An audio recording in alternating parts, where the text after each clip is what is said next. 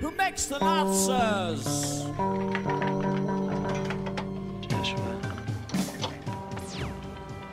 Greetings, Professor Falken. Hello. Are you still playing a game? I should reach DEFCON 1 and launch my missiles in 28 hours. Would you like to see some projected kill ratios? 69% of the housing destroyed. 72 million people dead. Is this a game or is it real? What's the difference? Oh, wow. Thank you.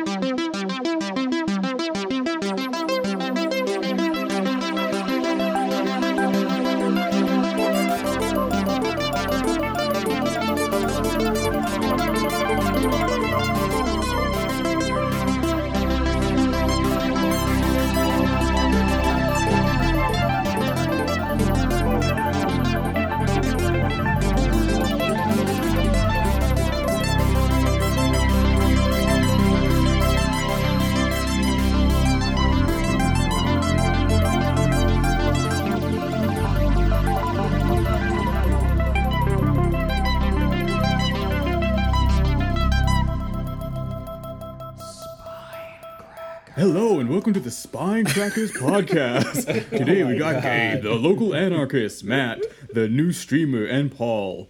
Paul. Paul of, And Paul. of Paul fame. And Paul. And What's up, everybody? Welcome. Thanks, Ben, Yeah. for the introduction. Oh yeah, man. Just grab the bull by its horns. I was gonna do like a soul intro, but I decided not to, so I went for the baseball one. You were gonna like sing? yeah. That would have been I didn't. next time. Next I'll do that for the Patreon segment. You can Yeah. sing for the Patreon. Yeah, yeah, exactly. Every now and Uh, again, I get excited about like the idea of doing like being a broadcaster and like doing like old timey, you know, like have Yeah. the show like old like like uh uh you know, like one of those old talk show kind of things, and you put on a voice and like I just my I wish I could be that. My dad was a DJ for for a minute. Is that before he true? Went to- yeah, before he went to law school, he was a DJ in um, Sacramento. That's awesome. Classic, and then he turned to the law. I just, Yeah, Did he have a good DJ voice? he did because I got my voice from him, and like um. Okay, don't that's a little presumptuous. Yeah, but but but after I said that, I'm like, damn, that sounded super arrogant. I, I have a great said it. voice as well. Yeah, I, I realized after I said it. I was uh, I, I- I was just watching last the other night last night the Seinfeld episode where Kramer um his his phone number gets mixed up with the movie phone like like pho- Oh, yeah. phone number and the Yeah. and the guy the guy at the very end of the episode the guy who runs the actual movie phone line shows up at his door and he's like Hello, Cosmo Kramer. You've been stealing my business. Please, please select the number of seconds you would like to wait before I break this door down.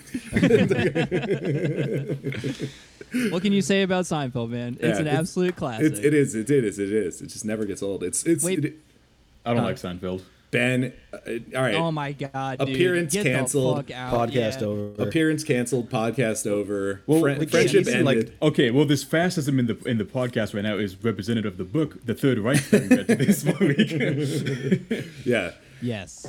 Wait, before we move Gabe, on, you didn't really like quick. Seinfeld for a while, right? I. I. I didn't not like like, it. I was just never. I was just never. I never appreciated it like I do now. Okay. You have to be pretty mature. It's pretty. What is whatever that meme is? You have to be pretty Rick and Morty advanced to meme. understand. Yeah. Yeah. Yeah. Wait, Ben. I, what did your dad um DJ? Like, what kind of music? uh, he just did like a lot of um, it was like in the '70s, so like, I think a lot of just like pop hit soul stuff, and then like when disco hit, he hated it, but um, it wasn't that much money. But he has a funny story, like. Um, you know, like bubblegum music, um, like all that teeny boppy stuff for like 12 year olds Yeah. and stuff like that. My dad hated it, so when he'd get requests on the radio, like, "Hey, could you play like so and so song?" He's like, "Oh, it's on right now." He's like, "It is? Yeah, go go go go turn on your radio." And then hang up and turn on the radio, and it wasn't on. He never played it. he just Damn. He's just he just trolling people. He's just trolling people. Savage. I guess So that's a he- little. sounds piece like he got um, fired, but and that's why he went to law school. no. Well, I'd like to think that we just got a little piece of Ben lore. yeah. Oh, get it? Oh. Uh, and I sold his record collection earlier this year, but a lot of them were busted anyway. Oh shit! Was Too that bad. bittersweet, or were you just like, please give me some extra cash? I needed that model kit money, man. Oh, that's right. You have a Gundam habit. I, I finally finished that fucking model so I can read again. So Well, uh, if if in case you haven't noticed, people, we have uh, we're joined here today for this episode by a friend of the show, returning guest uh, Ben from the uh, fantastic Bookshore YouTube channel and Instagram. How uh, what's up again, Ben? what's going on? I'm glad to do this podcast. I wanted to get on because like I listened to your episode of the Dark Manual, and that was like the funniest episode. And I was like, oh, I gotta get on this podcast again. And then like um we actually did a good view- book this week, so Yeah. Yeah. You wanted to do a stinker so we could shit on it again. I just wanted to go with whatever it was, and I was assuming it was a stinker because like you guys been doing like a bunch of. Well, after you went past your Christi- with Christianity arc, for like for like no Oh, I'm, reason, I'm still like going through it. yeah, you do like three episodes. You do like three episodes where everybody's named like Mr. Value and stuff like that. That's right. Yes. That's right. But yeah, yeah, we're back to uh, regular books. Uh, thank, thank God um, today. And uh, it, this is actually, I mean, yeah, back to Nazism. back to regular yeah, books. back to regular books and back to Matt's uh, favorite topic, which is Nazism and uh, Hitler and can't get being enough. racist. I just I can't get enough of it, guys. It's just so addictive. No, uh, but actually, to be fair though, Matt, this book isn't really about any of that at all. Uh, But th- this is a a big big name, Roberto Bolaño, our second Bolaño text, right? Oh, is Yeah. it you guys second? Yeah, we read, Yeah. um, of course, Nazi literature in the Americas. Actually, Matt's pick also. yeah. Yeah. Uh, I also read 2666 and the Savage Detectives. Oh, so did And- I. Yeah, and I, you know, I love those, and you know, part of the reason for picking this is I am trying slowly to get through the entirety of Bolaño's work, even though he just came out with something like this year, I believe. Like he's one of these guys, like His his, po- his his estate came out with something, right? yeah, he's Yeah, he- posthumously published like I mean, so much work. Like He's the t- Tupac of literature. it's I I mean truly like it's it's kind of weird. Like True. I, I do have questions about like Gabe mentioned the like estate management and like what his feelings about any of that might have been if he had qualms. Well, he wanted his whole thing, right? Even I think Paul, I think you said this in the group chat. Like his whole thing is that he wanted he wanted it to be stretched out as long as possible, so his family could keep stacking from it, right? Yeah. Yeah, Well, no, he- he, he, he said uh, that about don't know two what- six six six, not Yeah. any other book. I don't think. But this one, yeah, they- he wanted they- two they- six six six to be like split into five books, and I, apparently he knew he was dying. I don't know if you guys know how Yeah. he died, Yeah. but he must have known it was coming. So It was some medical he thing. But, that- but this this book they released in four segments in a journal. Right. Before they released the full book. Yeah. Right. By the way, the title of the book is The Third Reich, which I don't know if we've mentioned yet. no, we, we haven't. we have. Okay, we made the joke All right, about good. me. That's very funny. Good, and it's good. definitely funny. no, no, no. I just Uh, I literally wasn't sure if we had said the name yet. I said because I do called you you. stop Bolaño- being stop being so triggered, Marl. Matt, would you put Bolaño in the S tier or the SS tier? That was a good one. oh shit, that's good. Um, well, so th- this this w- w- they published this in like 2011, right? But it was originally written like uh, this is like technically his like first novel that he actually wrote, right? In the like, was gonna late- bring that up, It was yeah. in the like late 80s or something. 89. 1989. Yeah. Yeah, and uh, yeah, like I said, I don't know. Like 2666 was supposed to be published, and he had pretty like almost um derisive things to say about fiction in general. Like he turned to fiction, it, it like out of sheer practicality, and like Paul was saying, to just sort of like. It, m- like he saw it as like the pale echo of poetry. Which honestly, I of- hate. That makes me not like him a little. Yeah, bit. me too. I don't know how serious he really even was about that because he has the dude di- clearly wrote quite a bit over, you know, all those years. So I, I, I can't tell if he's just sort of annoyed that that was maybe true or if he actually loved fiction writing because he clearly just he wrote so many books. It makes sense though, especially in Savage Detectives, because that guy just like l- like just gushes about poetry all throughout Savage Detectives. Yeah, I saw a quote. Of, uh, I think from that book. I was reading a review of this or something after I'd finished it, and it was like, yeah, it was something about like, oh, I'll have to like sink down to the fucking hog writing writing of literature or some something like that. I, I think Yeah. I think it was from that book. He likened it to being a vacuum cleaner salesman or something. Like, something so strange. That's fucking that is inflammatory. I Okay. I have to say. But he sucked up that money with that vacuum though for his family, didn't Yeah, he? Yeah, true, dude. He fucking stacked it. Yeah. He stacks Yeah. paper. Um, All right, well, Matt. So as this is your pick, why don't you give us a quick little uh, rundown? Well, Paul, just to confirm, this is only your second Bolaño, also, right? Yeah, I read. Yeah, the one, the Yeah. one we read, Nazi literature. Yeah, same. So I've only read these two. So Matt, why don't you give us a rundown of what this uh, what this book is about here? So it's about um, just this, the duration of a vacation with the lead character. Uh, he's German. Uh, his name's Udo Udo Berger. Berger? Yeah. How do you say it? Berger? Uh, and he's Burger uh, Burger, yeah. I, th- yeah, I feel like it's. I, I always say burger. He's like a young man. He's like 25. Uh, he's on a vacation with his like kind of new girlfriend that he's love struck with, named Ingeborg, and he's the uh, champion of a game called the Third Reich, which is basically like this uh, vaguely, you know, like thinly veiled uh, sort of analog to Axis and Allies. He, play, he plays war games in general, right? He's like the general German like war board game champion, right? Well, Well, here's Third my Reich first que- specifically. yeah, exactly. Like Really he's the quickly. champion of that one. Uh, Third Reich is a real game. I looked it up this morning. I did too. Yes. It's Yeah. a- yeah. and- Oh, and, I thought he okay. And So I, s- I kind of Weird. I kind of want to play war games now. Uh, Patreon exclusive. yeah, we should. That would We be should all play each other and see who dominates who. I mean, Matt calls Germany, but Absolutely, dude. And I will finally do what I needed to have happen in the past. oh no. All right, guys, that was fun being on this Every- podcast. Ev- ev- Everyone, this is uh, satire and jokes, and we're all having fun. Ah, yes. Uh, so the, yeah, so he's the uh, he's the sort of war games champion of Germany, but it it's like his passion, I guess. But he has like a sort of I think pretty like lame, banal day job working for like a telecommunications company or something. It's like an Um, electrical company. yeah, super boring. So he's going uh, on vacation in Spain, uh, a place that he went to as a child, and he's there, I guess, to just sort of like go someplace familiar, take his girlfriend, like spend some time with her, and and finish writing a, an article about some new strategies in the Third Reich that he was concocting with his like partner Conrad. And over the course of this vacation, it slowly gets derailed. They like meet a pretty like hectic like couple uh, in uh, a fellow German. In, yeah, in contemporary terms, we would call them messy. yeah. These people are a hot fucking mess. Uh, Charlie and Hannah, and uh, who get mixed up with some locals named the Wolf and the Lamb, and uh, he also has this kind of like long-standing crush on the proprietress or the wife of the owner of the hotel they're staying at, named Frau Else, Elsa, and um, he German in a Spanish country.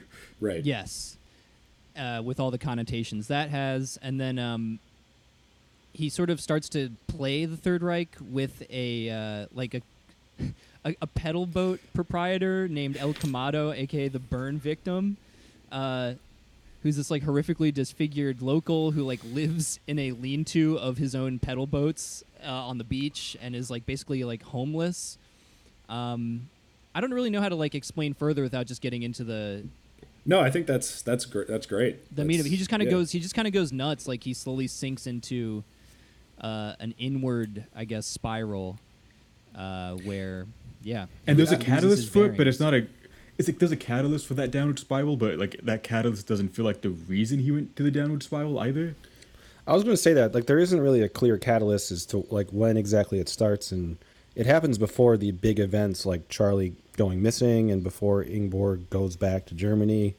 It it it seems to happen before they even got there.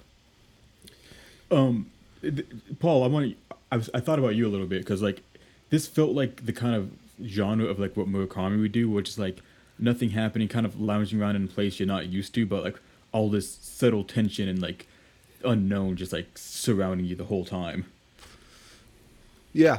And by the, by the end of this book, I was like, "Wow, this is a better Murakami book than any of Murakami's Oh, books." Damn. Holy crap! yeah, I'm glad you guys agree because I was literally going to bring that up as well. Like, th- what Bolaño does for me was what I was going to say. I thought Murakami kind of does for Paul because I feel like there's a similar approach, basically like what you said, Ben. Like this, like, yeah. th- like including like these weird. like the prose style is pretty straightforward and simple, Mm-hmm. And uh, there's a lot of um, details that are mentioned that feel like they are pointless in the way that like Murakami will like talk about how many fucking times Yeah. like a guy like has a glass of water or like you know just does like cleans the table in his apartment or something like banal and but it starts to build up into this um you're like this is mentioned so much or like it's it's done so often that it, it and it's infused with this otherwise pretty sinister environment that it takes on a sinister tone itself like the like the fact that um the boss's room is above the kitchen and has no like good view of the bay and it's super dark there. It's mentioned several times, but like nothing comes of it. Well, I Yeah. think I was reading. I was reading. Uh, we were we were toying about doing a, a segment for this show about like the weirdest Goodreads reviews that we find on the books that we've read. Oh, We ha- yeah. but we, we, we haven't we haven't formally instituted it. But I was reading some Goodreads reviews of this book, and bad ones, you know, because I, I always like to read the bad ones. And the the, the general consensus among the uh, one star Goodreads reviewers was, you know, nothing fucking happens in this book. like there's like no there's no real resolution. Uh, there's a lot of like like you, like you were saying, the sort of atmosphere of tension and dread and stuff, but it never really sort of crystallizes into a, a single event or, or anything. And I think that's true, but I think those people are, are wrong to be upset about it. and also maybe it kind of goes back to that thing where he maybe he wanted to be a poet because when you kind of see it that way, it's like man, there was a lot of tension in this poem and there was all this beautiful scenery, but I'm not sure why he focused on these things and like you know poetry not looking for a resolution necessarily. So Yeah. maybe Yeah. that's what some of the information. But Good I also point. think that it adds to a lot of like an, an actual realism to me is like the state of someone like Udo who's just kind of socially anxious, kind of narcissistic, and he, he just kind of has like a borderline paranoid session at this at this uh, on this vacation, and then he his life kind of goes back to normal. I just I kind of found found the absence of any plot to be realistic though. Yes. Like- Yeah.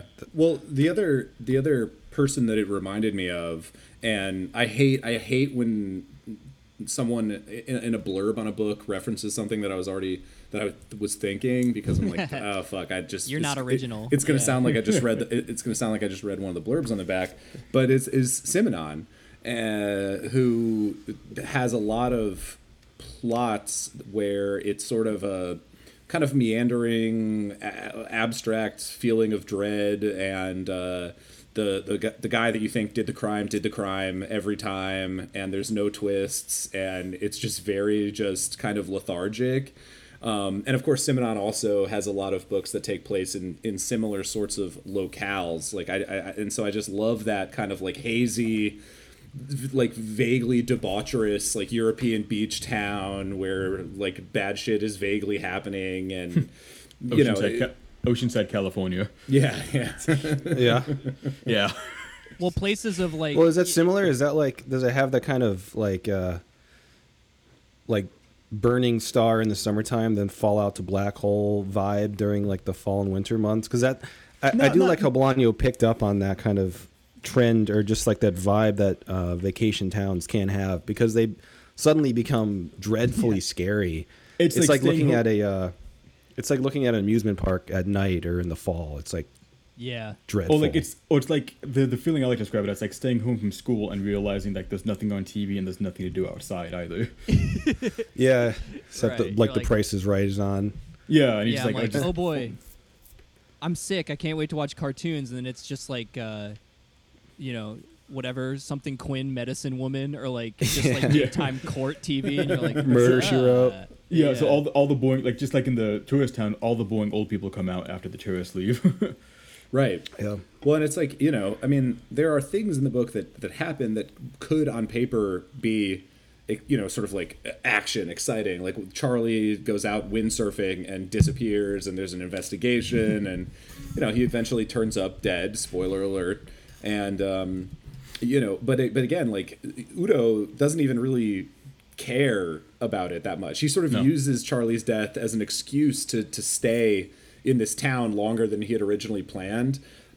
Um, and but he's not like emotionally invested in it per se. And he it's not really clear what he's doing there. And there's all these interesting conversations that he has with conrad where conrad is like you know so, uh, sort of in the voice of the reader like well, dude why are you still here? Like you know what i mean? Like come Yeah. home.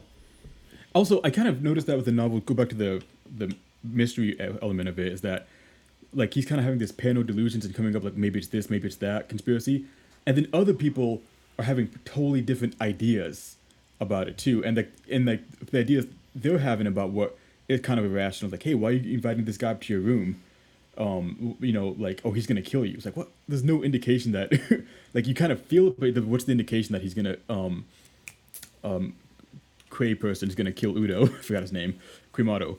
Um, yeah, Kimono, yeah. yeah. Yeah. And there was an interesting part of that too, where he said like, um, he's either like people either think you're like a homosexual or like you're just lounging around or something like. Even it's like, it's like I'm not lounging around with like he and the homosexual part, which would be big in like Latin American literature, um, is like it's not even like touched upon by him. Yeah. Uh, well, and this book I think is set in the like around when it was written, right? Like the late '80s. Yes. Yeah. Um, but yeah, I- yeah, I think the other you mentioned that uh, K- Quemado, um, Quemado coming up and and I, I like so that's kind of like the phone.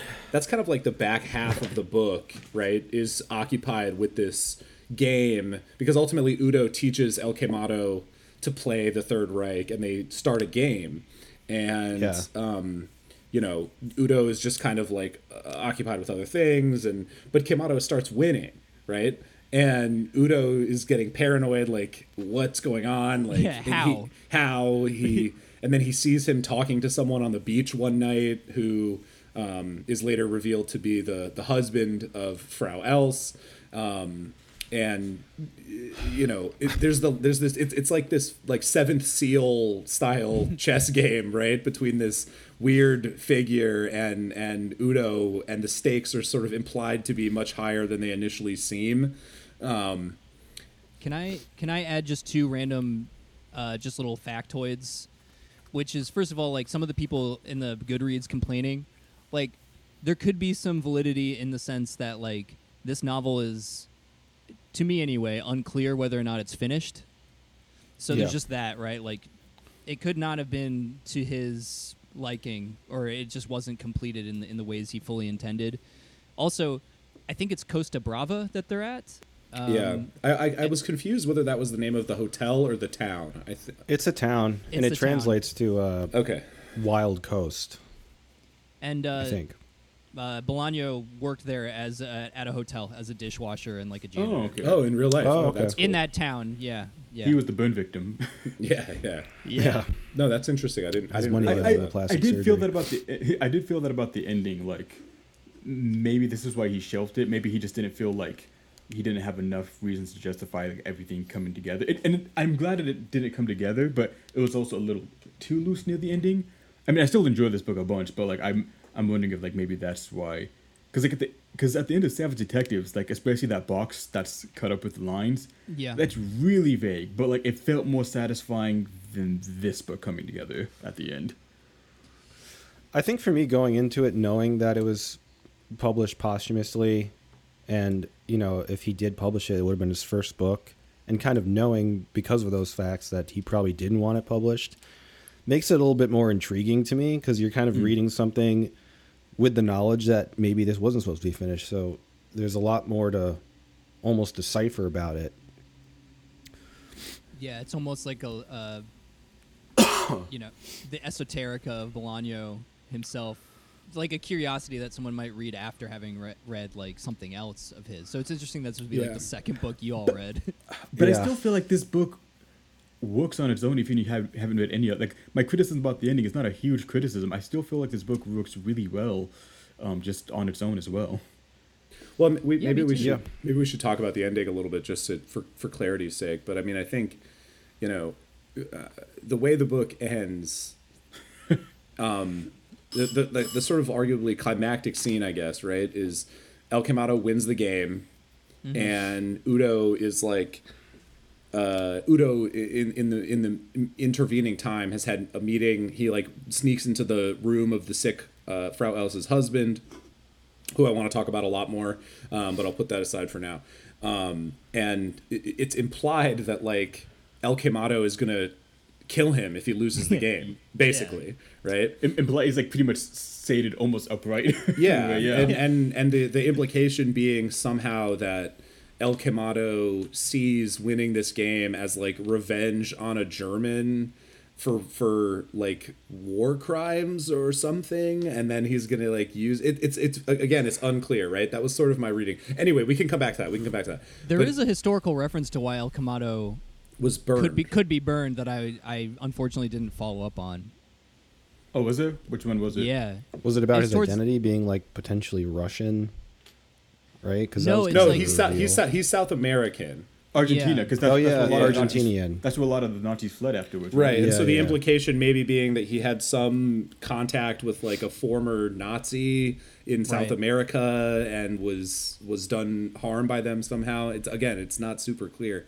But anyway, El Camado wins the game and then there's this bizarre scene where he just brings Udo out to his little uh, paddleboat hut and essentially just tells Udo to crawl inside and just like stands outside laughing the whole time and like that's it, right? Um, yeah. And there was like a light in the like. there's like a kerosene candle light, burning or something right inside and, I, and I, that's- that's this was it the part. This was the part that went over my head, and I really want to hear you guys' opinion on it. That was actually my uh, reaction as well. I was like, "This was weird. I wonder what they have to say about it." we're all just we're all just it's just the spider-man meme we're all just pointing at each other Yeah. just like what's your, what do you think about this I, I, mean, I, I- I, will I'll just be upfront. I don't really know what to make of it. I mean, I, I, I was because I was kind of, I guess, thinking in the Murakami vein, like you brought up, Ben. I was expecting something a, a little bit weirder to happen at some point than ever actually happened. Like I was expecting, you know, um, when he goes to meet the husband in the room, the mysterious husband who has been sick and absent the whole book, um, and we don't even really know if he's real. Or I, I was like, is he going to walk into that room and it's going to be like actual Hitler is still alive, or like That'd been amazing. you know, or like, or like just something really bizarre, or like you know, when El Camado is leading him into the into the um, you know, paddleboat hut. I'm like, is this like a some kind of portal? Is It's is this the magic part. D- yeah, or like, does this guy now have to take El Camado's place on the beach for some reason? And yeah. there's like some oh. historical cycle. I was You're expecting, yeah, I was expecting something something a little bit weirder to happen than than ultimately ever did. You're, you're the paddleboat paddler now, son. yeah. Yeah. But, but like Yeah, the fact yeah. that it wasn't Paddle. weirder, the fact that it wasn't weird and wasn't magical made it even more weird. Yeah, that's how I feel about it too.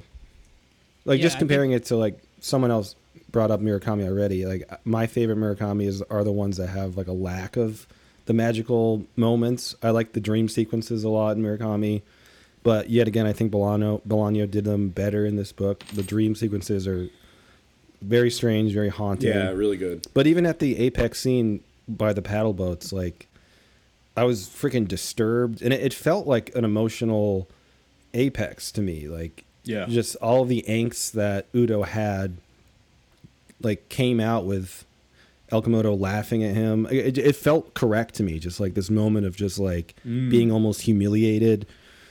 Um, even if it didn't necessarily make sense, it felt huge and weird and strange. That was that was my takeaway. Uh, Again, I was I was I was also mildly confused by what was going on, but it just it just felt more like a ritualistic humiliation where we thought we were going to get El Camado like literally like beating him to death.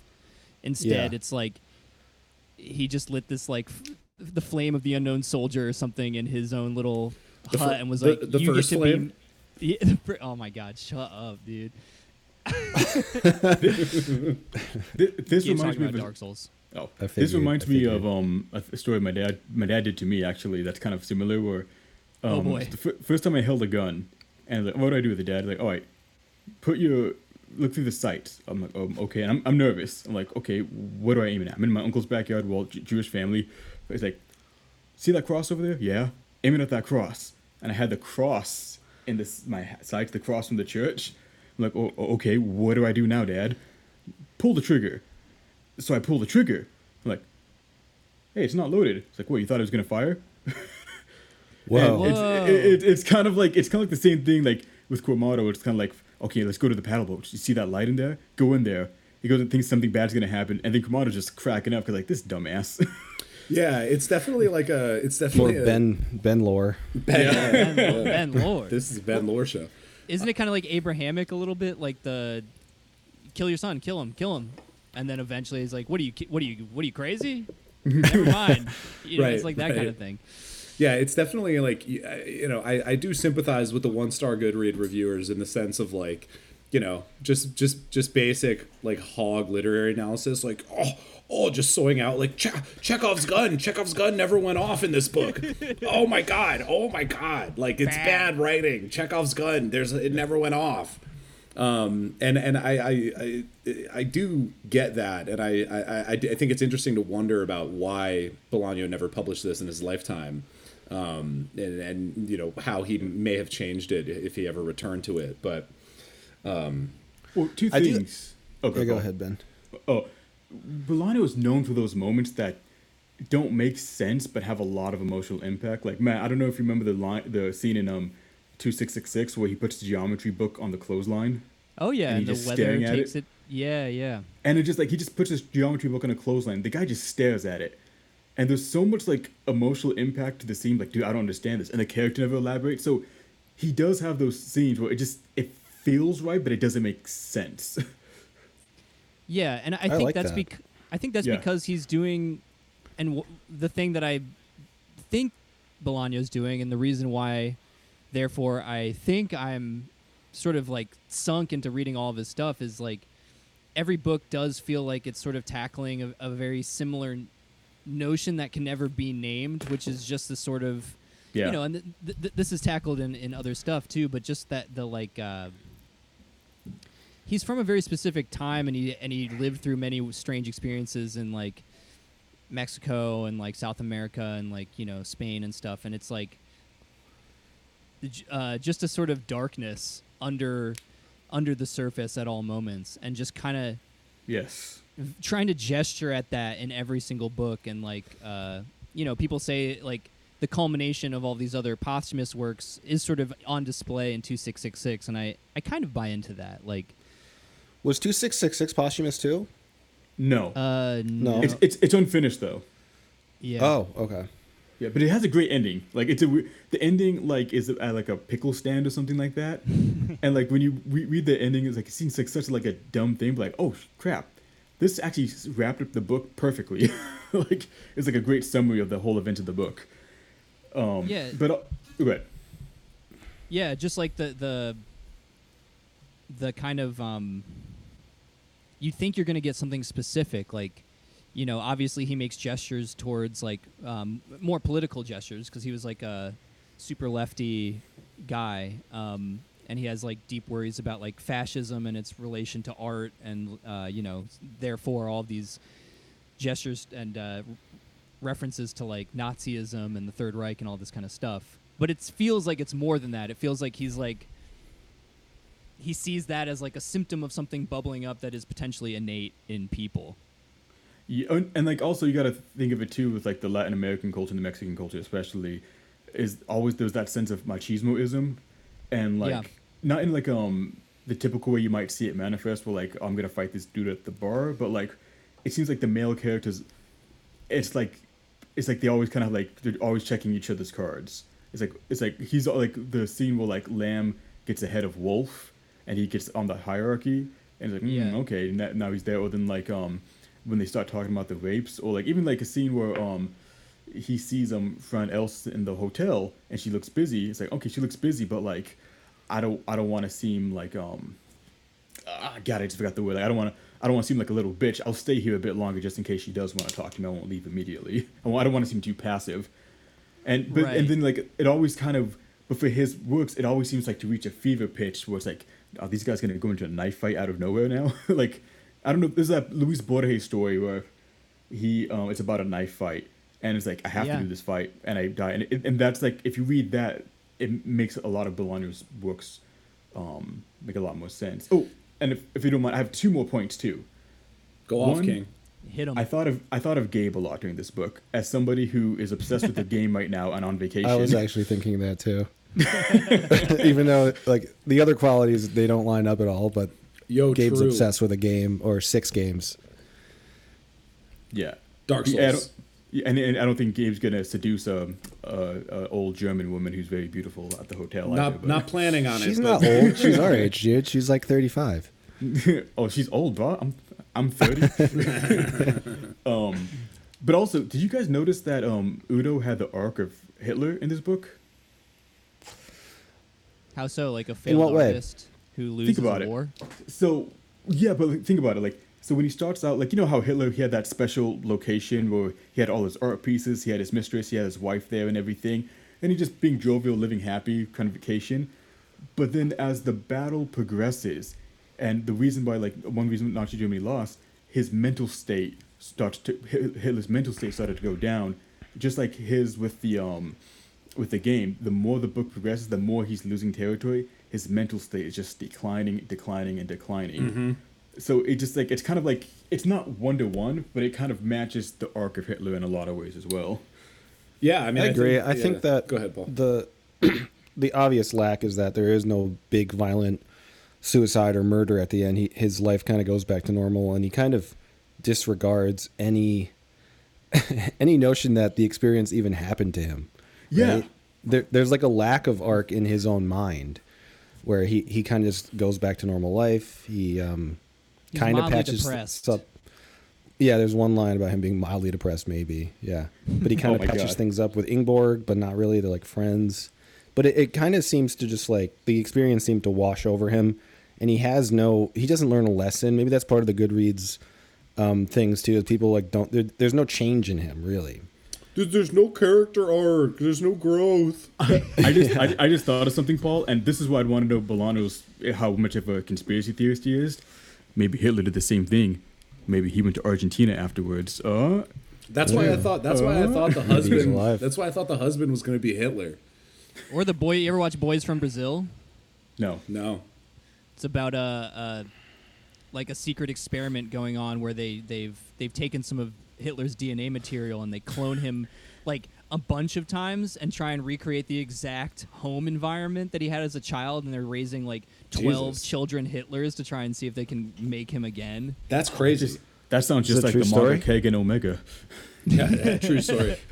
Um, I wanted to just because someone brought it up already. I wanted to touch a little bit on uh, because I haven't read two. Nazi plicity. I haven't. Yeah, I, I haven't read two. Sig- uh, Holocaust. I, I haven't read 2666, but my understanding is that that book centers around a series of rapes, right? Like that's kind of the Kinda. uh, that's a part of it, at least the sort of open. It's the like- centerpiece of Okay. like a definitely like segmented sort of tale. Okay, well, so it's like the- the, yeah, the reason I'm asking One guy does have a 12 inch cock. that's true. One of the weirder parts of that fucking book is the yeah. Good for him. That's that's epic. Uh, ben, I think your uh, your mic cut. out. Oh, you're back. You're back. You're back. You were muted for a second. Oh, yeah. Well, so anyway, so the reason I bring it Oh. up is because that's a sort of weirdly that's something that he keeps coming back to in this book too. Like there's always this there's this weird shadow of was Hannah raped by the wolf and the lamb? Did Charlie rape somebody? There's all this like back in the background um and there's that scene in the hotel when when Udo confronts them about Charlie like did he rape somebody right and I was Yeah. just wondering like cuz that's that's another one of these And, plot and were, points that's about they were about to rape the maid at that yeah, exact and they're scene. too, yeah, exactly, and they're in the, the it, like uh, uh, Udo sort of sto- stops them from raping the hotel maid. Which is a weird scene that I want to talk about more. Yeah, I mean maybe maybe we should save it for the uh, Patreon, but I The page. but uh, The it is a very it is a very weird scene. But I guess I was wondering because that's another thing that just kind of doesn't go anywhere. It's just there, right? Like there's this all of these questions about who raped who and were there rapes at all. Uh, Did And the Charlie fa- rape Hannah? Did Hannah like somehow yeah. get Charlie to get raped? Did was Hannah- Char- yeah, was, was- yeah, was Charlie was raped Charlie raped? by a guy, right? Like there's all there's a lot of eh, potential and implied rape. I, I guess I just wonder like what the people who know Bolaño better make of this uh, seeming obsession. I don't know because the, 'cause the crazy part too, if Hannah and Charlie were both raped, the book would have made a lot more sense. Just because of their personalities. because no, because like of how how far Hannah was off the edge and just crying, and then And like, then- and then Charlie just dying out of nowhere. Right. like doing him- macho shit too, like Right, exactly. Yeah. that he can like swim farther and like sail. Exactly. Yeah, trying to yeah. prove his masculinity. Well, because he almost dies early on in the book, but by swimming really far out, right? Right, yeah. Um, So he's always like flirting with like trying to, seemingly trying to get away from something, right? By just trying to go as far as he fucking can. Yeah. Cleanse himself in the waters. yeah. Well, and just well- like constantly going out partying, drinking, and puking, and then coming back and drinking more. Yeah, it's like, dude, stop. yeah. No, no, no, no, no, dude. That's what we call a fucking legend. Yeah, that guy's an abs. That that's, he's a lad, dude. He's an absolute. I think legend. I think actually Udo does that at one point too. He like pukes and then comes back. Mm-hmm. He does. It's so like- he does, yeah. Yeah. Yeah. Yeah, I mean, like you were saying, the the oppressive nature of having fun in quotes is definitely super palpable and well done. Where you're just like, you're hot, you're on vacation, you need to like wring out some fun in like the environment, and it's just like it sucks. Yeah, it's because it's it's because uh, the beach sucks and hot weather sucks. This book proves this book proves it. All right, dude, Hot we're not gonna get fashion into summer. this. This is great. But any, Well, and- I, I don't know what i- what Oh. is your yeah. If I, I was I'm genuinely curious if anyone has anything to say about these. I mean, I guess the, the well, what do you mean when you say it would make more sense, Ben? If the the rape thing. Because Hannah, like, I know she got beat by trigger trigger um, warning. We're talking about rape a lot right now. Yeah, trigger be- warning, and if and if you if you're not comfortable with these subjects, go to youtube.com slash bookshore to hear more about it. But, but um, no, because because Hannah, like, I know um, um, Charlie or Charles like beat her, and that'd be a triggering moment just in itself. But then she forgave him super quickly, and she almost seemed like she almost went insane. Um, and then like It's a for- classic abusive relationship. yeah, yes. like, you don't get him. He's Yeah. not like that. Yeah, yeah. yeah. Also, like she left her child to go with this guy on vacation, which is like really strange. Um, Yeah. but then, but then, like also, um, Charlie like just like trying to prove himself constantly. Like it, it's like their actions would have made sense, but they went to like such a level where it's like being on vacation was that enough of the triggering moment? And they did say that like how it's odd that people typically die on vacation or something like that. But it just again, it's just that ambiguity. And does it relate to the rape in Six Six Six? The rape in that novel is handled much differently in the sense where it's like he's trying to show show how normalized rape is and how much we ignore it and everything like that. This mm-hmm. the rape he uses in this novel feels a lot different. Matt, do you have mm-hmm. anything to say about? It? I know you're gonna say something, Matt, but Oh, I mean, yeah. It just, I mean, like, I, I think about the idea that it's it's just like one of the most. I mentioned this in Discord, I think a little bit. But it's like it's the mo- one of the most common violent crimes in the world, and so it would make sense to be a uh, a thing that Bolaño might be attracted to as somebody who's, I think, basically like just probing the darkness of of of what's what human beings are capable of and what is most common.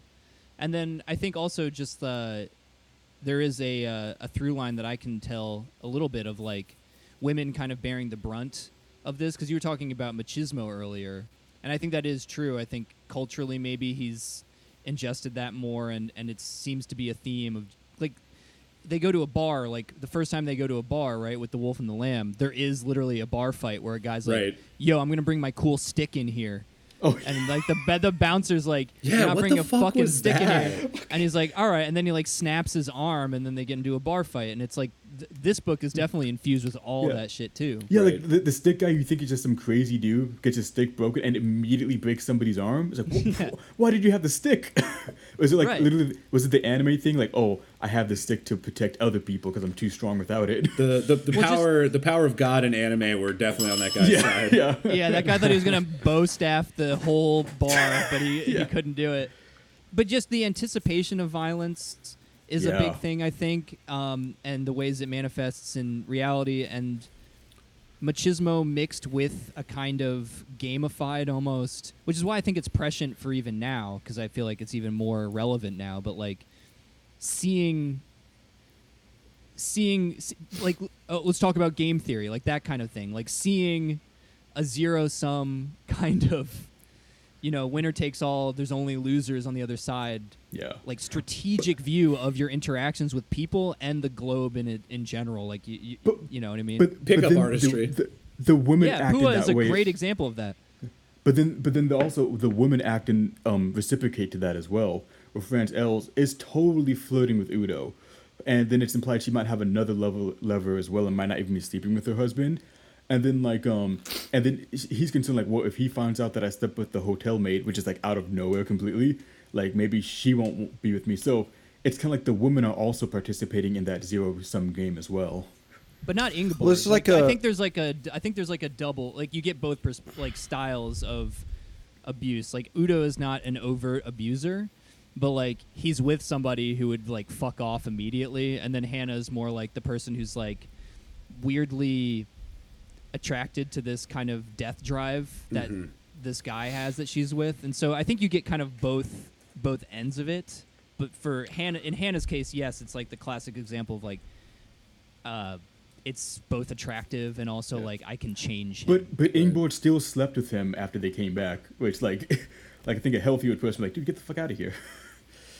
Well, Yeah. I, I think that Bolaño just shows like he he definitely dives better into f- the female perspective of sexuality better than Murakami ever has. Oh yeah. That's for sure. Um, Yeah. Yeah, true.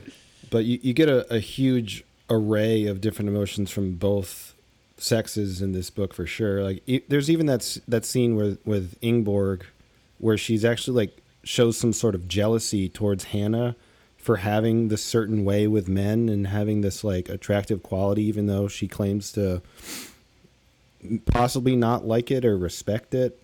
But she ends up getting mad at Udo about it or something. Remember, remember that scene? Oh, that was really confusing. um, Yeah, I think I think what weirdly though, like sex is never brought up in any sort of erotic fashion. Like No, it's always like a weird, like it's like we made love. Yeah. is like the best you Yeah. get. Yeah, like like the, the most sexual scene you get is like, dude, if you if I was able to see myself from the ceiling, it would just be me humping the bed because she's so small and you can't even see her. Yeah. I know, which is just a. Gr- I thought that was a great scene of like Udo's narcissism. Like, I think the Charlie dying thing is not so much supposed to be some sort of like catalyst for him going nuts because he's so distraught. It's more like to emphasize finally what was being given such a light touch in like the first half, which is like Udo is just looking at people as like game pieces, and he's and it just sort of is like the guy's kind of made a sociopath by his interest in this game. Kind of. I mean, I kind of uh, disagree. that feels harsh to me. harsh. Yeah. I uh, think that he has like a like Clap a back. clouded. He has a, some sort of clouded layer over his personality, but there are little moments here and there that I think Bol- Bolaño brings out Not a Udo's sociopath. You're right. I'm sorry, but humanity in like really Fucked in brilliant the head. ways. Like there, there's a scene. There's a couple, s- like one scene in particular where he's cr- where he cries towards the end. There's one scene where he ends up like getting kind of emotional about Charlie's death, even though he claims to have hated him the whole time. Yeah. right. Um, shit, I was going to say something else, but there, to me, yeah, I don't think he's a sociopath. I think he, and there's, oh yeah, I was going to say that there's a scene where he talks about the game after going on a rant about playing the game for like two pages, and at the very end, he talks about why he likes it, and it's really wholesome. Yeah. he talks about like friends mm-hmm. slapping him on the back, and just basically like the the game gives him some human connection. But I think the Yeah, I implication is guess- that's how it starts. Well, how what starts? Like a, a, a wholesome, you know, quote unquote, like just like sporting experience. Listen, turns if you want to get oh, if you want to okay. get if you want to get on Gabe about Dark Souls, you can. Just don't do it in the podcast. Yeah, Patreon. That's Patreon. Yo, my only. bad, my bad, my bad. Right. Uh, no, Matt. Matt can't say shit to me about Dark Souls, dude. He's played them all too. I played them all. Yeah, um, Sociopaths. But I guess I, I maybe. I, I, I guess I um had a different read on Udo than than you guys. That maybe me and Paul are on the closer to the same page. But like, I feel like um Bolaño was tr- was was trying. I, I could see that he was maybe trying to write Udo as like a sort of an odious character. But like I, he didn't read that way to me. Like he, obviously he does some fucked up things and he kind of goes you know like gets gets starts to kind of lose his mind toward the end but like i don't know that's that's sort of a Uh, I was about to give a bad example. I was about to talk about Bobby Fischer, who is is an odious character. but Yeah. but you know he's one like, point for me. He's a, he's just a guy. he's a guy who's a, who's at, at doing doing a, a intellectually demanding thing at a high level, and kind of orients his life around it. And you know, I don't know. I, I kind of felt for him in the sense of like, Ingeborg being like, "Dude, you're a fucking nerd. This is stupid. I I'm, I have no interest. Yeah. I have no interest in what you're doing at all." Um, I- As somebody I- who spent three months on a model kit, I, I feel for him as well. yeah, yeah. Like I, I- I don't know. Like he was he was more sympathetic to me than like terrible. And it seems like you you read it differently, Matt, and maybe Ben I, too. I got a quote. All right, br- all right, bring it. Read it. Maybe it was the sun that was making me ramble on. In my defense, I should say that since I'm left um, Stuttgart and hadn't had the chance to talk any to anyone about war games, my fellow gamers will know what I mean. Gamergate, dude. He's- Gamergate. Yeah. Yes, dude. He lives in a society. yeah, No, no, he's I, a I, classic. I don't. He's a classical liberal. Yeah, yeah. I don't I don't mean to insinuate that I thought like Udo was um, unsympathetic. I was just trying to be a little bit uh, inflammatory, I guess. I just mean like I just mean like ultimately this passion of his uh, not that I didn't connect with him on some levels. Uh, I'm not saying I connected with him. No, that's not. We're saying well, that. okay. You okay. Well, you sympathize is all I guess I mean. It's like yeah, uh, he's doing something intellectually demanding or whatever. It's just that like uh,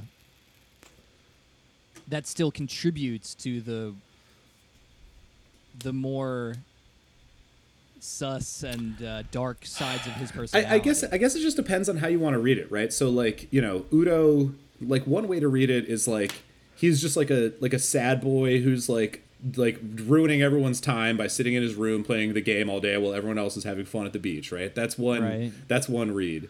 The other read is that like he actually has a, a job that he's s- supposed to be doing. He's supposed to be writing this article and practicing this game because the we one character we haven't talked about is that I think is interesting that we probably need to save um, is uh, I forget his last name, but Re- the Rex, the American guy. Rex, whatever, who Oh, yeah, yeah. who Udo is sort of trying to impress with his article that he's writing, right? That's oh, is that the one with like he? He's like, oh, my dog finally passed, and he started making pig noises. Uh, I don't. That wasn't remember. him, that was another guy, but yeah, that that's was the- weird. That's That was the- weird. that's- yeah, yeah, that's the guy that he. That's the guy he calls on the phone at the end. That's a great scene too. Um, but this is the other. Uh, the, Was the it Rex Of, Freeman? Yeah. Or no, I'm thinking of Lex Freeman. No, Or no, no. maybe maybe that's actually right. Lex Freeman. anyway, Lex he Freeman's is the somehow worst. anticipating the Lex rise Freeman. of Lex Freeman. That would be crazy. Lex Freeman. don't even worry don't about it, don't Ben. Ben. you worry don't need about that in your life. Um, but uh, I, I don't know. I, I feel like there's multiple ways to sort of read Udo from different perspectives, and and not all of them are like entirely bad. You know? Yeah. Well, I, I agree up until the rape scene, the almost rape scene, and then him kind of courting the 16 year old. yeah. I mean that's bad. That that to me that was like the the culmination of like the worst aspects of him, like his his worst tendencies to kind of be kind of free with his uh, sexual impulses, and even even the way that he handled the the wolf and the lamb, like him stopping them was kind of like almost too late to me because he was kind of watching it happen. And he doesn't necessarily freak out at them. He opens the door just to expose them but doesn't really say anything. And they stop like trying to rape the girl but then they like keep smoking a joint and then they go out for drinks after Yeah, it's like in the situation, like Yeah. him opening the door is probably a good move, but like him like still being buddy buddy with him is weird. And like I, I reread the part because I was it was so weird. It's like yeah, so I woke up today, smoked some cigarettes, called my friend, fuck this bitch, and then it's like wait, you fuck you fucked the maid, and like yeah, that, just- the whole the, the the thing with that with him witnessing that and then having sex with the maid and then got kind of getting like a little sexual domineering in moments in his head, saying that she brings out like the most yeah, ruthless right, aspects of his right. sexuality. Like he missed a girl, dude. th- it was just weird. It creeped me the it creeped me the fuck out how that all transpired. Yeah, yeah, yeah. That was And it was, that was bad. it like uh and then he gave him money Some- afterwards. Still, Yes. yeah, it like cemented is the idea that he was a deplorable character to me. This is what I'm saying. Like his the the you know the worst aspects of him are on the rise until the culmination of his humiliation, and only only when he's kind of put in his place, sort of by El Quemado. It's not like you don't know what he learned from that experience. You just know that he has like a sort of he's lost his enthusiasm for the game. Like he just doesn't want to play the Third Reich that much anymore. Right. At which, That's only 'cause which he lost. whi- well, it could be. Right. Which is also borne out in the ending, which is where he sort of soft retires from the game. He winds up going to the the big tournament that he was supposed to be at, and he just kind of watches and then leaves early, and that's the end of the book. Yeah. Right, and then and then and then there's like Yeah. this like sort of insinuation that like a new version of the game is like more popular, so he's not even like relevant anymore. He's like a 25 year old guy, but like, uh, Yeah. you know, there's like a new version of like the fucking like d- uh, D and D rules where it's like, oh, it's not Pathfinder anymore. It's like blah blah blah. And Right. he's like, I don't, Oh, it's e- like- I don't even like that. that. Overwatch Two just dropped. Oh, it's Yeah. like it's like Yeah. it's like Magic the Gathering. Oh, the new set comes out, so all your cards are useless now. Right. Right. Yeah. Exactly. Yeah, like literally like that. felt rotation. like- rotation just happened. That's I got I got the first rotation happened. I I, I dropped dropped out of Magic. I think that's like a genuinely good analog to what happened to him, where he just and then there's like new rules, and he was like, eh, Fuck it. and he, yeah, like, and and that's what I mean. Well, and the like- whole the whole b- time he was on vacation too, wasn't he like strategizing about a new way to play the game? yeah, he said he's Yeah. gonna Um, revolutionize it. yeah. It was going to revolutionize it. So who then- knows? Even even after the experience with uh, Komodo, maybe he would have even lost the Quasimodo. the Yeah. what was his name? El Quemado. maybe he, El Quemado. yeah, Maybe he would have lost the desire to play it anyway. Yeah, well, it's, it's Which just I- like okay. I was going to say it's it adds to like I think Bol- Bolaño's intrigue because there's so many different sides of how you can read into any situation. Yeah. Well, it's just like with the Nazis experience in real life. You know, fascism, um, anti-Semitism got rotated out, and now we have to be progressive. That's the new meta. oh man, spicy. Whoa. Okay. Jeez. I'm just kidding. The, the left is still anti anti-Semitic. Uh, that- just- spicy time. Hitler's anti-Semitic. Is that what? Hot. The hottest take of the day. Matt, what were you saying? Patreon only. Well, no, it's just like the the map. Like, uh, there's another allusion to like the fact that like the people at the highest levels were only seeing those kinds of sort of things as games themselves. You know, like they literally just did have big maps of the world and they were pushing pieces around, and there is this kind of um, you know, it's a tired phrase, but the, the the map and territory confusion going on where it's like them bleeding into each other. You just you, you see models of reality, and then The simulacra. you know, yeah, you're you're you're playing a game, but it, it it sort of overlays onto your life, and then you just you have a HUD now, and you're just seeing like people's stats basically. Dude, I wish I had a HUD. No, dude, it would suck. I'm kidding. I'm joking. Yeah, just My like HP stamina and would be stuff. horrible in that HUD. Yeah, it would. Well- it, it, so yeah, he's just getting. I, I I see more of a sinister aspect to the game, like where it maybe starts as like a wholesome intellectual exercise, but the point is that like it mutates because it starts as something wholesome. Well, I don't. well, I mean, maybe. Yeah, oh, I- go I- it's it's probably like you know it probably goes back to the point like in Gravity's Rainbow where Pynchon talks about the guy who is making the V two rockets, and he says it's um this creating systems for the sake of systems because his wife came in and said like hey you're having too much fun.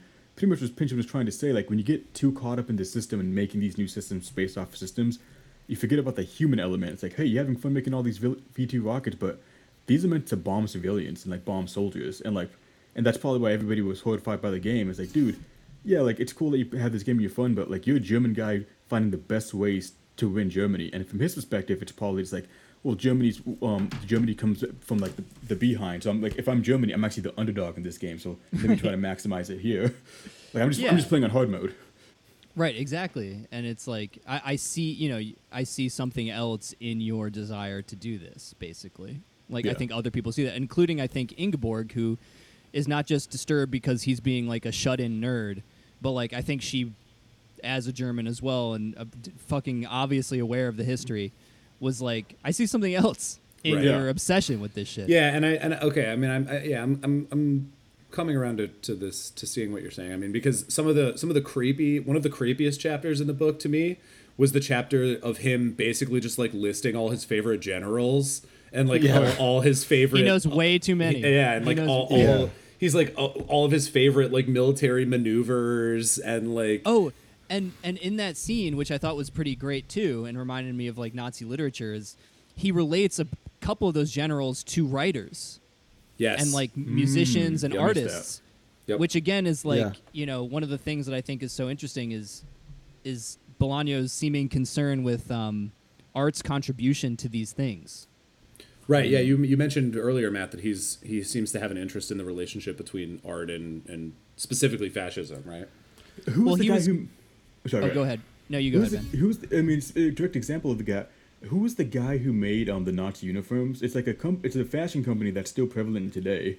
Oh yeah, Fucking yeah. like uh, Hugo not Dol- Boss. Hugo Boss, yeah, Mm-hmm. Yeah. So and like Hitler was a huge art collector as well.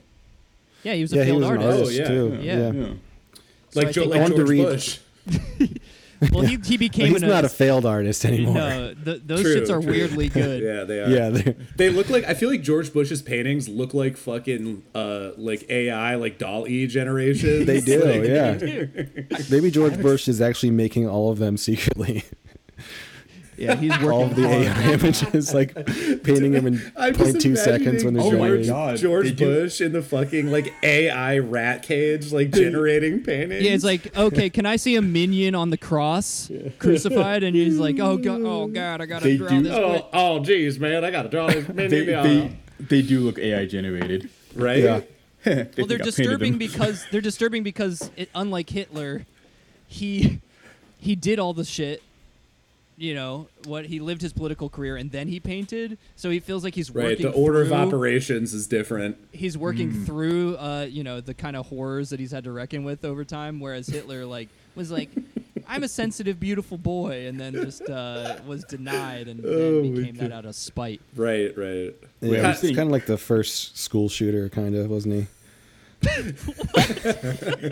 I know what you mean, but what an example. I mean, that's Oh a good God. example, but damn.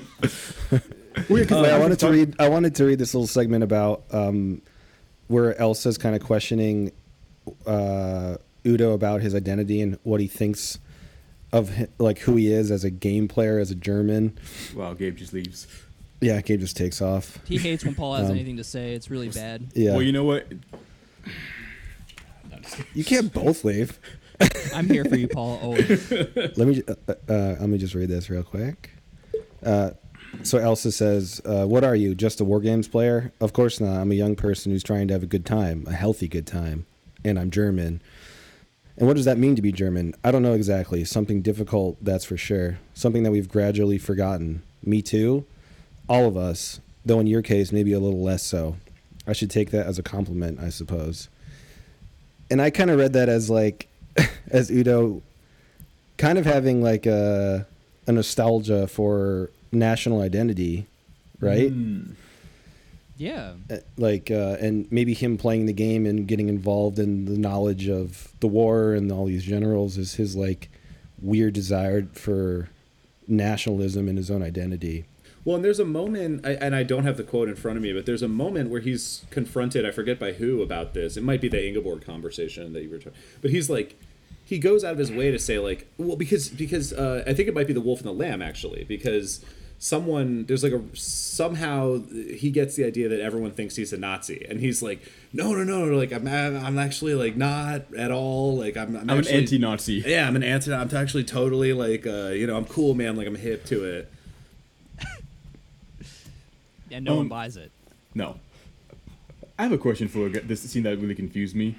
When he met that friend from he knew as a child from the at the Red Cross, and the friend doesn't believe that Charles died, even though he hasn't met Charles, and then Udo just pushes him over and he goes into the fetal position, and just That was weird. there. Okay, yeah. When he gets But it, it also it was it didn't end up being a friend from his past. He like he met him on the street and hoped that it was someone that recognized Oh, him. Oh, maybe I read that wrong. Well, no, Okay. wasn't it? Wasn't it? This is Right? and now we're all just failing at interpreting. But At wasn't it? reading. wa- Wasn't it someone who helped in the search for Charlie? Yeah, Yes, but he okay. initially thought that it was someone from his like teenage vacation. But then the guy kind of acted like he was best friends with Udo as well. Yeah, the guy was Yeah. acting very strange, but it but it turned out that it wasn't. It was just a guy. Okay. It was just a guy, and That then he, was my- he ends up going to the guy's apartment, and they have like a beer together. And then the And guy he's gets just like, drunk "This guy's and- so boring." yeah, and but the guy takes that was talking about at art a him. lot. He was talking about art a lot, yeah. true. And, And but Udo the was dude like, takes "Oh, a no." swing at him. That's the thing. Also, is like it still ends in like this like Violence. drunken machismo confrontation where the guy's finally just like, "Ah, I fucking think you're all that," and then he like tries to s- punch him in the face, and then, you know, Udo shoves him to the ground and then just like leaves. Yeah. And he just like ragdolls like an NPC. Yeah, exactly. um, It's weird. it was a weird yeah, scene. it was such a weird scene. I, re- I realize this is abrupt, uh, boys, but believe it or not, we're already over an hour. All right, let's get out of here. Um, Whoa. we, we may have to uh, wrap it up and save the rest of this uh, fruitful discussion as profitable discourse for the uh, the patrons. Okay. And you know what that means. Dun,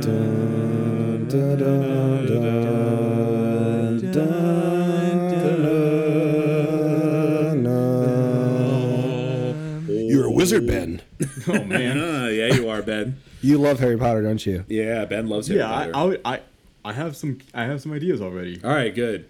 Because uh, we actually have a fairly long roster of characters that I think Yeah, are, this is a are, uh, too long are, are, are worth housing. So we may have to speed round this because I do think that we. I'm not speed running. Okay, fine. I have explanations. All right, good. Let's go with Cool. Big Man himself first. I think. All right, Udo. Uh, so j- for those of you who don't know, new listeners, first of all, thank you for being here. Um, sorry we talked about uh, Hitler and rape so much this episode, but um, Inevitable. Classic. yeah. But uh, so this is the segment where we um, indulge indulge our uh, idiot hog brains and do what we secretly all want to do the whole time anyway, which is just talk about Harry Potter. And we put the characters from the book we just read into their Harry Potter houses. This is we literally just read another book. That was good. I like that. You gotta wind can- up that we introduction can- like that again. Yeah, we can That's clip. good. We can clip that. That They was clip good. that and play it. Uh, so I every episode we have that. Yep. Anyway, so uh, all right, let's go. Udo, what house would Udo be in in Harry Potter? Motherfucking Slytherin, dude. Obviously. Yeah, Slytherin. He would be Gon Freecss because at the beginning of the manga in Hunter x Hunter, Gon starts off as an innocent young boy, but as he progressively goes through and his mental state deteriorates, he becomes much more of a monster to the point where he's willing to kill a little girl. What? That's not responsive to the That's- question at all. That's Ben. not. We, I stay where I stand. Oh my God, Ben is You're not even playing subverting. the. You're not even how playing the you right flip the script on us? Next character. I think. Okay, see, this is. You n- do not mention anime again, Ben. I swear to Yeah. God. It's manga oh, that, that's fair enough. all right. Uh, I and there's two anime adaptations. Okay, so I was right a little bit. Mute him. I don't know, man. Like I feel like you guys were so strong, instant Slytherin. This is what I'm saying. Like I, I, I just don't know. But if is I a Sly- but a Slytherin has some leeway into not being completely hateable. No, I character either. know, I know. Of course. I, I, What else uh, could he be in? Like, I don't really consider him a Ravenclaw because he's No, not really he's not a obsessed with anything intellectual. Well, It's yes, a he game. is. Oh, that's not true. Would you say that? Would you say that someone that plays? That, would you say that like a high level chess player wasn't doing anything intellectual? No, but it's like it's just a game, different. though, dude. I like It's, Paul's I mean, I think there's a different thing between like a, a, a game obsession, even if it's a quote unquote smart game, and like actually being curious in the way that Ravenclaws are. No, I agree. I agree with you that he's not a Ravenclaw, but I'm saying just you can't just say that because it's a game, it's not. It's not like a real. No, it's it's his ambition. Dark Souls is not literature. I'm not saying okay, it is, but uh, that's a separate conversation. No, he's just super ambitious and very plotting. I think at core. What's his ambition? I mean, he does love being the best at the war game. Okay, that uh, and now we're done talking about it, All right? right, fine. Yes. and I'm the winner, and I am the best. I win the Third Reich. I am Matt's a, a, Matt's a Slytherin. Matt's, Matt's, Matt's treating me like a fucking war game piece right now, dude. I have you Just right a where piece I of want you. cardboard. Fine, he's a Slytherin. um, all right, next up, uh, El Quemado. El Quemado is absolutely representative of the Chimera Ant King. Because I'm muting you. I'm muting you. I'm muting you. No, this is relevant. This is relevant because the Chimera Ant King has what he does. He has the ability because he's so physically powerful. So he what he does is he plays games with professionals and he learns the board games and actually defeats them at the board game, and that's how he develops his intelligence. That does seem a little on the nose. It does seem on the um, nose. It does. Is he Seems also like you burned found a on the face? better. And You is found a his better name hermeneutic than translatable? us. So is this just so this is just so so the game Ben is playing is just what other character is this character like from any anything? No, from Hunter, from Hunter, Hunter. this is all from that from that thing. Yes. Oh my! All right. All well, the new rule is you can't do a different manga. Deal. Yeah, now you're stuck. Okay. Yeah. There's a okay. there- there's a lot of characters. I got this. Uh, El Quemado's uh, Fucking Ravenclaw. Ravenclaw. Yeah, Yeah. obvi- I think He's a seeker, dude. he is a seeker, dude, of Yeah. truth. Yeah. He's just a traveler searching for purity. Paul, what do you think? You guys, what? What'd you guys say? Ravenclaw. Well, what do you think? Paul, where are you been, man? Paul's Sorry, on- I was looking at my phone. Paul's on fucking Tinder, dude. That's- someone from my past texted me, and I'm like, Okay. oh. Um, okay. You can talk about that. What did you the say though? Ravenclaw, Ravenclaw, Ravenclaw, Ravenclaw. I think he's a squib. I think his What? his wand backfired and burned his face. El Cam- because oh my god! I'll Or did that, it. or he Okay. did that teleportation spell and a chunk of flesh came off of him. Yeah, because he didn't time Yep. it right. Yeah, He, got did. What, what, what did? Harry do when he tried to go up the uh, the fireplace and he said the wrong word and he wound up? Oh, what did he say? He said uh, Diagonally. di- diagonally. All right, fine. All right. Dumbest part of the book. All right, Paul. Uh, answer accepted. Next up, because we're speedrunning this, uh, Charlie Charlie is Hufflepuff to through the and through to the to heart, the to the T. to the T. He just loves like what, like dogs in his board or something, or like beers in his board. But he's not loyal though, or is he? No. Well, he is though, because he remember he has all those conversations with the wolf and the lamb, and he gets so mad at um, Udo because he's like, "You're a fake friend. You're not like a real friend." Like He's a Hufflepuff, These Gryffindor guys, Rising. these guys are ride or die, and like you're just like a little bitch. Yeah. I'll go with Puff, like a borderline Gryffindor Hufflepuff. I'll go with I with think he's evil. Hufflepuff. I'll go with Pike because he died. It's a He died. Fish. He died like a bitch because and his arrow techniques got caught by an ant that didn't even have nen abilities. Are there ants? Is there a lot of ants in this manga? We've never it's- heard of this. You're just like it's talking a about chimera ants, ant. dude. So like they eat they Ben- eat various what? How long What? have you been planning this? Uh yes. and he, well, I, I only thought of two. I only thought of um, the Chimera Ant King, and I made up Gong on this guy on the spot. But I'm but I've been reading Hunter Hunter for like ten years. So Damn, so they're ants and they fight each other? okay, no, the the, the Chimera ants they come from the Dark Continent, and the Queen. What it does is that um whatever it gestates, it um That's an passes ant, the- dude. You're it- it describing passes ants. the genetic material to the offspring, Yeah, so they start eating humans along with animals. So you get like these furry animal creatures with But- like nen abilities. But they are ants. technically, yeah. Yeah. Okay. Okay, Yeah, that's we're what I was curious at. about. Yeah. All right. So, uh, Paul, Paul, what Some of them you- are monkeys. Paul, what do you say about Charlie? Hufflepuff, evil Hufflepuff though, because he slaps Hannah and potentially rapes her. Bad puff. Hufflepuffs can rape. It's perfect. Saying- We have established perfectly. this. What? been no, saying this. no, no, no. We have been saying this, Ben. This is not new for the show. Hufflepuff. It's all been for this. They're the moment. most wholesome house, but they also. ev- Everyone has a dark rape. side. Yeah. Yeah. Um. Oh my God. All right. Uh, Ingeborg. I think she is the Gryffindor I think, yeah, she is the strongest possibility. because I think she Gryffindor. actually doesn't give a fuck, really. But in She a seems to have the most like sort of personal integrity. she's and, like, yeah exactly identity. exactly she's going her own way, dude. Based on liked that her. description, I'll say Matcha from the um, sp- um the Spider Troop. Who is, Matcha um, is a T. it's Omachi. I don't know how to say a dumb name. They have it, but but she she's kind of like that. She's very self confident and intelligent, and even though she's part of a group and she's very helpful and passionate, she does her own thing and everything. She's very self sufficient. All right. Sounds Okay. like a That's, that does kind of sound like Ingeborg. All right, um, Hannah. Hufflepuff. Palm. Hufflepuff meant. Oh, okay. Go ahead, Ben. What is it? Hannah? Palm because H- Palm is fucking psycho, and she's in love with this with her teacher, even though the teacher just kind of like doesn't care about it, but he just kind of keeps her in line. And if she doesn't um get her way, she tries to stab you to death. And she tried to date Gon, who was like twelve years old. Did Hannah do that though? I I hope somebody is whose knows this is enjoying this. Yeah. Me. Yeah, yeah. um, I don't, I don't know where I would put Hannah, man. I mean, I guess, yeah, I guess like Puff because she is loyal to Charlie to to a fault. Um, Yeah, I'm with you. It's it's I, it's unclear to but me. it's not that fully. simple. I'll put Puff too though. Yeah. All right. All right. thi- oh, yeah, you, oh, it's you not didn't go. simple. Yeah.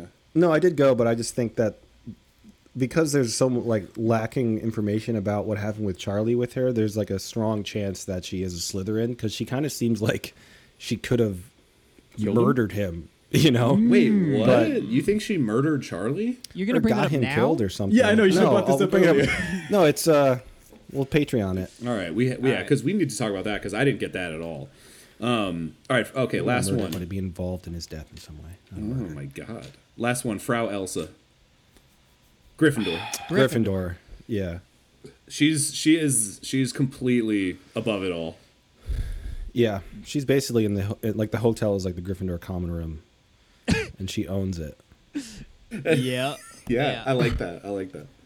I would either say one of the second prince of the of the Cocoon Kingdom, or I would say, um, oh, I had somebody else in mind, but I forgot who. They, I forgot their name just now. Ah, Um, yes, the Kaku Kingdom. yeah, Yeah, it's, it's pretty it's pretty much North Korea. Wait, is it? Wait, no, it's pretty much China. North Korea is another kingdom. You said there. Cocoon Kingdom? Kak- like Kakuin, uh, something like I forget the name. It's like Kakooin? Listen, Kakiri Village? Kaka. Listen, the the fourth prince, his name is Prince Shreinik. they have crazy names. All right, one so character's name. So it's the second prince who has the cat ability. Well, if you kill her, her Ninbeast will instantly manifest and kill you. But it was countered by Prince Benjamin because he's like, I think her, I think her ability is based off her death. So he just put her in a jail cage and she's gonna do anything. I put her. All right. Prince, so ben, Prince um, Benjamin. He he kills a lion in his first panel. He's he just hits races one and just kills it. So many- He's holding it well. The insect Oh, and the the mammalian kingdom. That's interesting. Yeah. interacting. Okay. All right. There. Um. So yeah, that's that segment. Um. Next segment. I'm. cu- the next segment is uh, the Scrabble word. I need My to word is on my iPad downstairs. I got my This- word. All right. Well, I got So, mine. So Paul, go, Go get Gabe. it. All Go right. Okay. Oh, I found it. All right. I have to look it up real quick. The small intersection of people who read um, Third Reich and Hunter Hunter, they're gonna agree with me 100 percent on this. We're, we're glad to get them into the into the Like, fold. You know, how what I many mean? people do we actually think that is? Like, I, like, like, really, like, like Hunter Hunter is super popular. That's the, true. The, mon- the manga creator just made an Instagram account, got millions of views. But, But like, this um, this book is not though. he mentions Hegel. We're about to see the Hunter Hunter bump, dude. All right, that's base. We're gonna get the Hunter Hunter bump. Yeah, Ben, you need It's- to you need to promote us on the Hunter Hunter Instagram. I don't think they have an Instagram. You just said he made an Instagram. He made a Twitter. Oh, I thought you said Instagram. All right. Anyway, all right. So my word is, um, and this is a word that I'd seen before, but I'd never really bothered to look up for whatever reason. It's aileron. A I L E R O N. Um, and it's the part of the wing of a plane that can be manipulated by the pilot to raise or lower the um, elevation of the plane, basically, or help it like uh, tw- turn side to side. So uh, yeah, that's my word. Nice. My word is gamer. It's another term for Nazi. Nice. I love synonyms. That's yeah, we love a yeah, good it's synonym. synonym. Yeah. Uh, mine is, uh, and I've had a hard time finding a legit definition, but it's in the book and it's quadriculated. That was my other. That was my other option. Ooh, I missed C that U word. A D R I C U L A T D. And uh, yeah, there wasn't something that came up immediately on Google or anything, but it was. It, I, I think it's just grid, t- like It's basically like gr- like graph grid. paper, right? It's just graph paper. Yeah. it's like the pattern on graph paper. I had never seen it that that that before because especially with a C, right? I was just like a Q. Very Yeah. weird. I, I think I probably thought there was some Spanish word I didn't understand. It just That's a good one. Um, I, that was my other option. I was like, because yeah, I, like many Impossible to use in Scrabble. Like, I, yeah, who knows? That that was just showboating. That's not like a, a sort of utilitarian word to use. I mean, it wouldn't um, even be that many points. Most of these are one or th- like the C's are three. this is not a very verbose book, to be honest. Like No. the language is very simple. Yeah, it's a very, I- it's I wa- very straightforward. I man, I don't know if you ever wondered about this, but like I wonder how it would read in the traditional language, like if it's a lot more poetic or something like that. Yeah, I wonder. Yeah, Did I- this is actually here's a dumb question? Did Bolaño write in Spanish mostly? Because I didn't see a translator for this. Yes. yes, he did. Yeah. Oh, There's there no- is no translator, huh? Yeah. Oh no, there is. I lied. Sorry. Oh, Nata- okay. There is, there is. N- Natasha Wimmer. My apologies. Shout out. So Yeah. okay, I didn't, I didn't, I wasn't sure. Gabe just like trying to minimize women again, I know. Yeah, he he God damn it. like a true he wrote gamer. entirely. Oh my god, he wrote entirely in Spanish, I believe. So Yeah. Yeah. All right, that makes sense. Yeah, yeah, that is an interesting question. All right, Paul, you got yours? Wait, is Paul Yeah, I have to look up what it means though. is Paul and Gabe gonna have the same word again? Or was that Paul? Me and Matt usually have the same. that was you and word. Matt. Yeah, Okay, my bad. It's happened like three or four times. Yeah, Yeah. I almost said quadriculated. I know. Yeah. It's like no, I have to change it because Matt's gonna have it. Where the fuck is it? All right, Paul's. Uh, Paul's. You uh, got this, Paul. We're stalling. We're stalling. We're uh, burping. We're stalling. Hey Ben, you just about- join join the Rick Sanchez club, buddy.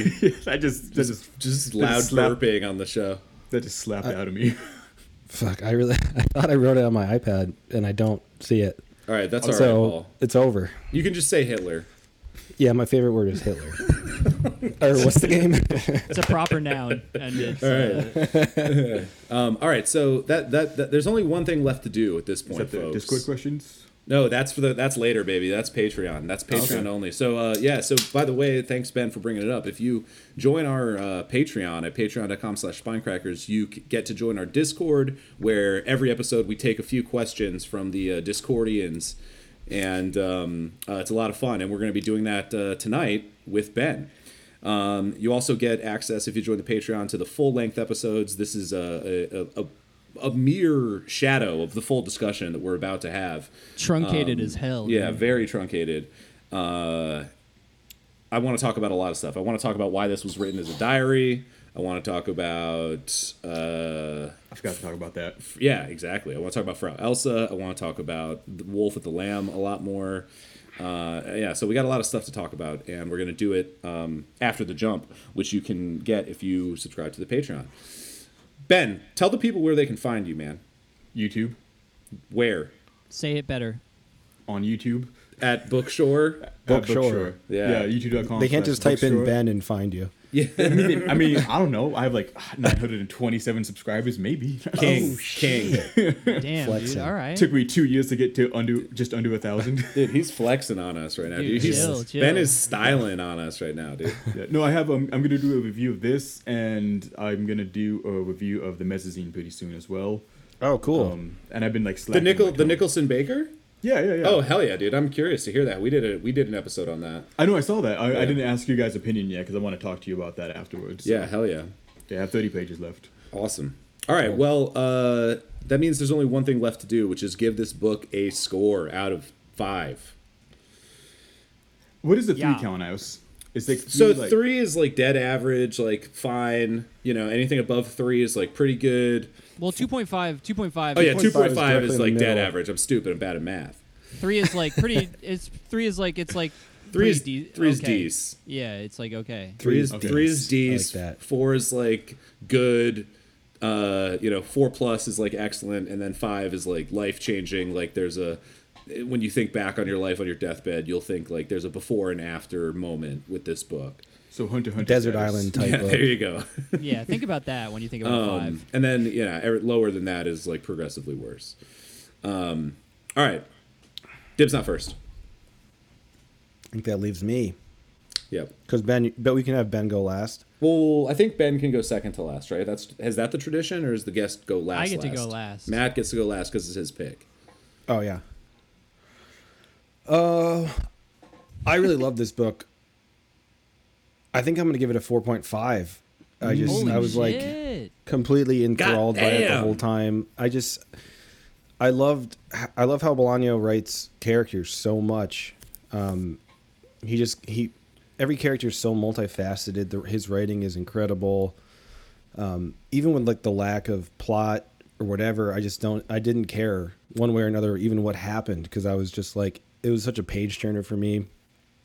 So many mysteries that were you know not resolved but they felt more satis satis i felt more satisfied with it Yeah. than any um, murakami story and i i do like the comparison between murakami because to me it just really did feel like everything that i get frustrated with with murakami Bolaño did so much better and more easily and more beautifully um, so i'm just like really pumped to continue reading Bolaño nice.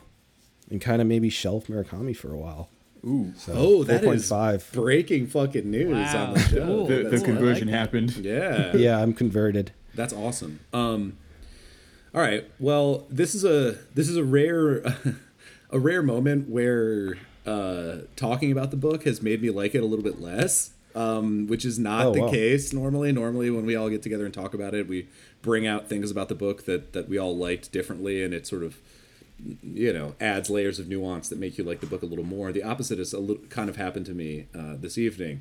Um, I, for reasons that I have largely not touched on, but I, I, so my comparison class for this book is not Murakami, but an author that I like more than Bolaño so far. I still have to read his his mature, you know, legendary works.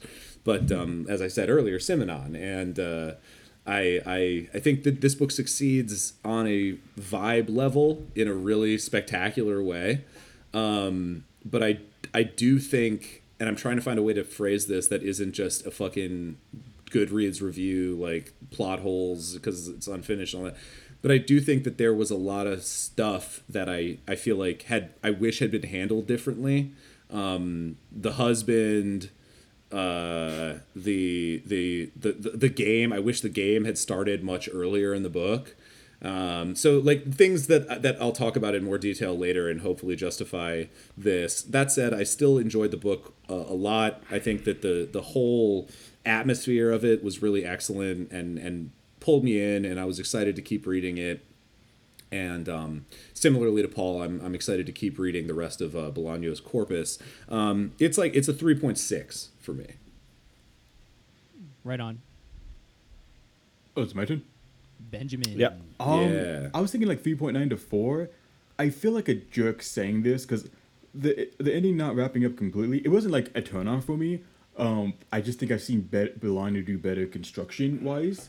But like, Bolaño is like probably the best B plus author in my opinion. I don't mean that as an insult. There's just something about Bolaño for me that's keeping me from putting him up to like the levels of like Umberto Eco and Pynchon or McElroy. And maybe if I stopped being a dumbass and actually learned Spanish and read it in the original language, maybe it would put me up to that level. But um, B- is one of my favorite authors. He's just not on that foundation of foundation of literature level for me. He's not SS tier. He's not SS tier. Yeah. yeah, yeah. All right. so so I'm put I'm putting you down for a 3.95 then, Ben. How's I'll that just go sound? four. I'll be more Just- generous. All right, four four Yeah. flat. You got it. Yeah. This the spine Well, uh, crackers bump. Yeah, there you go. I, I, I mean, like, yeah. How do I want to? How do I want to score this? It, it is funny because like I, I can't help but also see it in relation to the things that were more like overtly finished, um, and that sort of like tackled the same issues, and and and I, I see the I enjoy the similarity of like the ideas being circled around and kind of interrogated in like all of his stuff, and this is included in that.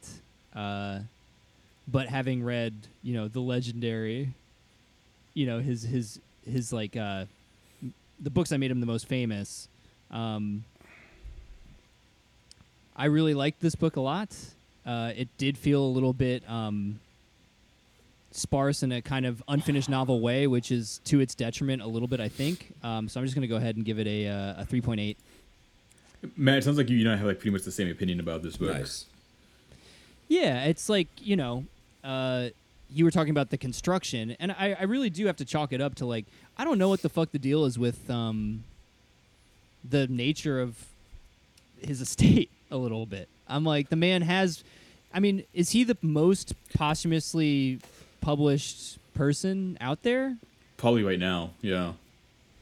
Like he might hold that title, and uh, and After so hearing I- about- I- Well, Oh. here's the thing. After hearing about one estate, about a certain book that I got DMCA'd on, um, there's so many things out there where like it's not even like the family members. It could be like outside forces too and everything, or the the publisher of it. Where like there's so many, and who knows if there was like different versions that had like different notes for the ending. But I do want to add an asterisk. If we had more conclusive finishing and more tied up loose ends at the end of this book, I would have I would have actually liked the book less. I do like the amb- ambiguity of the book. I just feel like he handles ambiguity better in like his two bigger novels. Yeah, I am just with wanted you to there. say I, just. Hmm. I just uh, am I are we getting like a delay? No, I think we're maybe? I think we're good. Okay. I just, I mean, my, I think my score reflect, reflects my enthusiasm for just finding some. Uh, not that I've gone through like a drought recently, but I haven't had that exciting feeling from reading in a, in a while. I would say. Yeah. So I just, I have to give it that score because that's just like my initial. It's because that's because Matt feeling made us read the Dark Manual last time. Yeah. no, I don't No, know. I mean, I- even like some some books just don't like even if they're good and you score them high, I just don't have that feeling of like being absorbed in a book. I haven't had that in a little while, maybe like six months. So I just I You know, love I- I agree with- having that feeling while reading it. Yeah, I hear that. I have the same feeling because like there was times where like, okay, I'm gonna take a break after this chapter, and I just kept going. Yeah, Yeah. Yeah, I think Bolaño is. I think what is so fascinating to me, and I think I, I want to read all of his shit, and then I'll have uh, an opinion about where he stands and whatever my head canon. But like, there is something so gripping and something so deceptively simple about his writing, and I, I, I find it so recognizable whenever I'm reading a book of his, and it's just. It's just fascinating to me, even the things I don't understand about why I'm being pulled in, and so yes. you know, I I I, I really like Bolaño as well. That's all I'm trying to say. All right. Well, uh, I think that's a good place to leave it. Um, we will continue the conversation, obviously, for the patrons after the jump. Patreon.com slash spinecrackers, YouTube.com slash spinecrackers, Instagram, spinecrackers, Twitter, spinecrackers, Facebook, believe it or not, spinecrackers. And uh, go check out Bookshore, everybody. If you don't Yeah. already, you're missing out. Bookshore on YouTube, Bookshore on Indeed. Instagram. Uh, ben, thanks so much for coming on, man. Oh, thanks for having me. This is a lot of fun. It's gonna make my review a lot better, also. Nice. Well, we have like another two hours to go. So yeah, the fun prepared. is just getting started. yeah, and we want to we want to just a, t- a small cut on the revenue of whatever you make on that video. Yeah, exactly. okay, well, We'll hash out the uh, details later, but five dollars will come out. Patreon legal wrangling. That's Yeah. Get ready. All right, everyone. Thanks for listening. See you next time. bye.